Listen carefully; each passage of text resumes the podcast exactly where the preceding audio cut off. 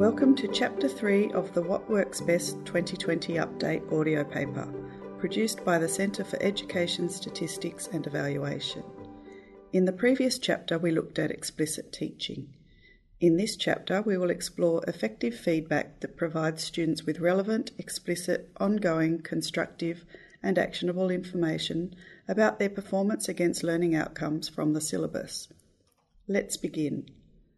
Chapter 3, Effective Feedback. Key points. Feedback is one of the most powerful influences on student achievement. Feedback that focuses on improving tasks, processes, and student self-regulation is the most effective. All students should receive high-quality feedback. Why it matters.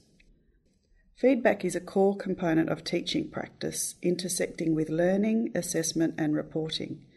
It is central to the assessment and reporting requirements of New South Wales syllabuses and support documents, and a key aspect of Standard 5 of the Australian Professional Standards for Teachers. Feedback is also one of the themes of effective classroom practice in the School Excellence Framework. Feedback is used to communicate a teacher's assessment of students' performances and understanding, to stimulate students' reflections on their learning, and to inform future learning. Teacher feedback involves two core functions: communicating assessment information and providing advice for how a student might improve. Feedback is also an important way in which teachers can communicate their expectations to their students and engage students in their learning. Feedback in the classroom should focus on students' performance on specific tasks, clearly identifying for students where and why mistakes have been made and emphasising opportunities to learn and improve. This type of feedback supports all students with the development of positive feelings of self-efficacy, providing motivation for continued effort and engagement. What the evidence says. Feedback impacts student outcomes. Research shows that feedback is an important classroom factor that impacts students' academic outcomes. Meta-analyses over the years have consistently highlighted the importance of feedback to student outcomes. One meta-analysis, for example, found that the average effect size of feedback was 0.79, an effect size comparable to that of students' prior cognitive ability, 0.71. Hattie and Timperley, 2007, state that feedback is one of the most powerful influences on student learning and achievement. Australian data from PISA 2018 shows that receiving feedback improves student performance. Students who report in reading that they receive frequent feedback from their teacher, that is, in every or almost every lesson, perform better than students who report that they do not receive regular feedback, that is, never or almost never. In New South Wales, data from the Tell Them From Me Student Survey 2019 shows that 74% of primary students and 58% of secondary students agreed with the statement, "The feedback from assessments and quizzes helps me to learn." Students who agree with this statement perform better in NAPLAN. The number of students who report that teacher feedback from assessments and quizzes helps me learn declines for students across years 6 to 10. Feedback that focuses on tasks, processes, and student self-regulation is the most effective. Giving feedback can take many forms, including formal, informal, formative, summative, interactive, demonstrable, visual, written, verbal, and non-verbal. Feedback in the classroom should focus on students' performance on specific tasks, clearly identifying for students where and why mistakes have been made and emphasising opportunities to learn and improve. This type of feedback supports all students with the development of positive feelings of self-efficacy, providing motivation for continued effort and engagement. Forms of feedback that appear to be particularly effective include feedback about a student's process or effort. For example, "I can see you tried hard to improve X. The result is much better than last time because you did Y." And feedback that encourages students' self-regulation. For example, "You already know the key features of the opening of an argument.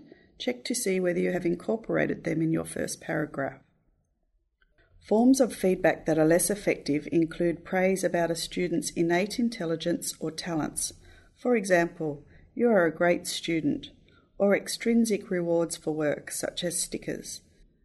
Research suggests that providing rewards only leads to external motivation, not internal motivation, and thus it is unlikely that the appropriate behaviour will carry over into different contexts or when the reward is no longer available.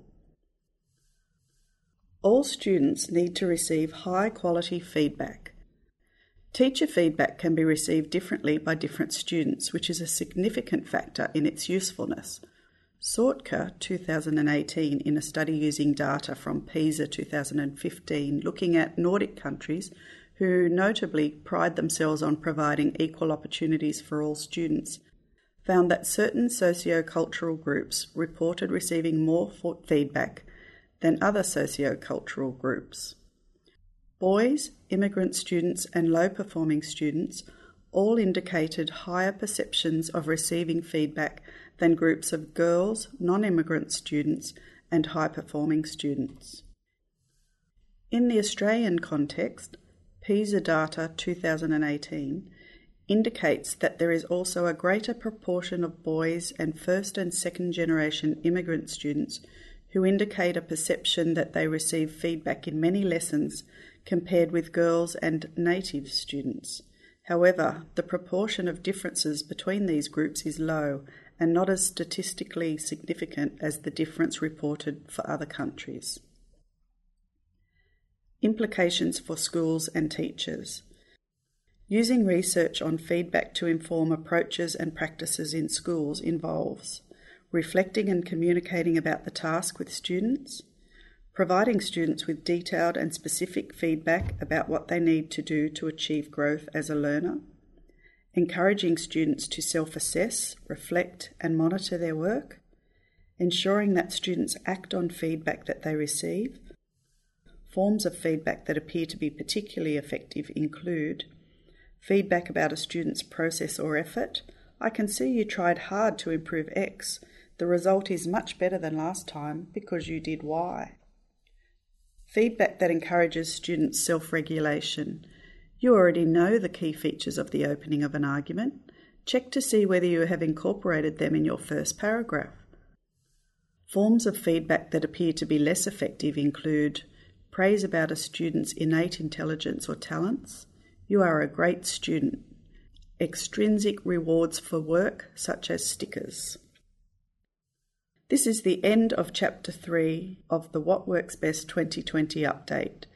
Chapter 4 on use of data to inform practice is available now. To read the full report, please visit the CESE website at cese.nsw.gov.au. This audio paper was written and produced by the Centre for Education Statistics and Evaluation and is read by Vicky Russell.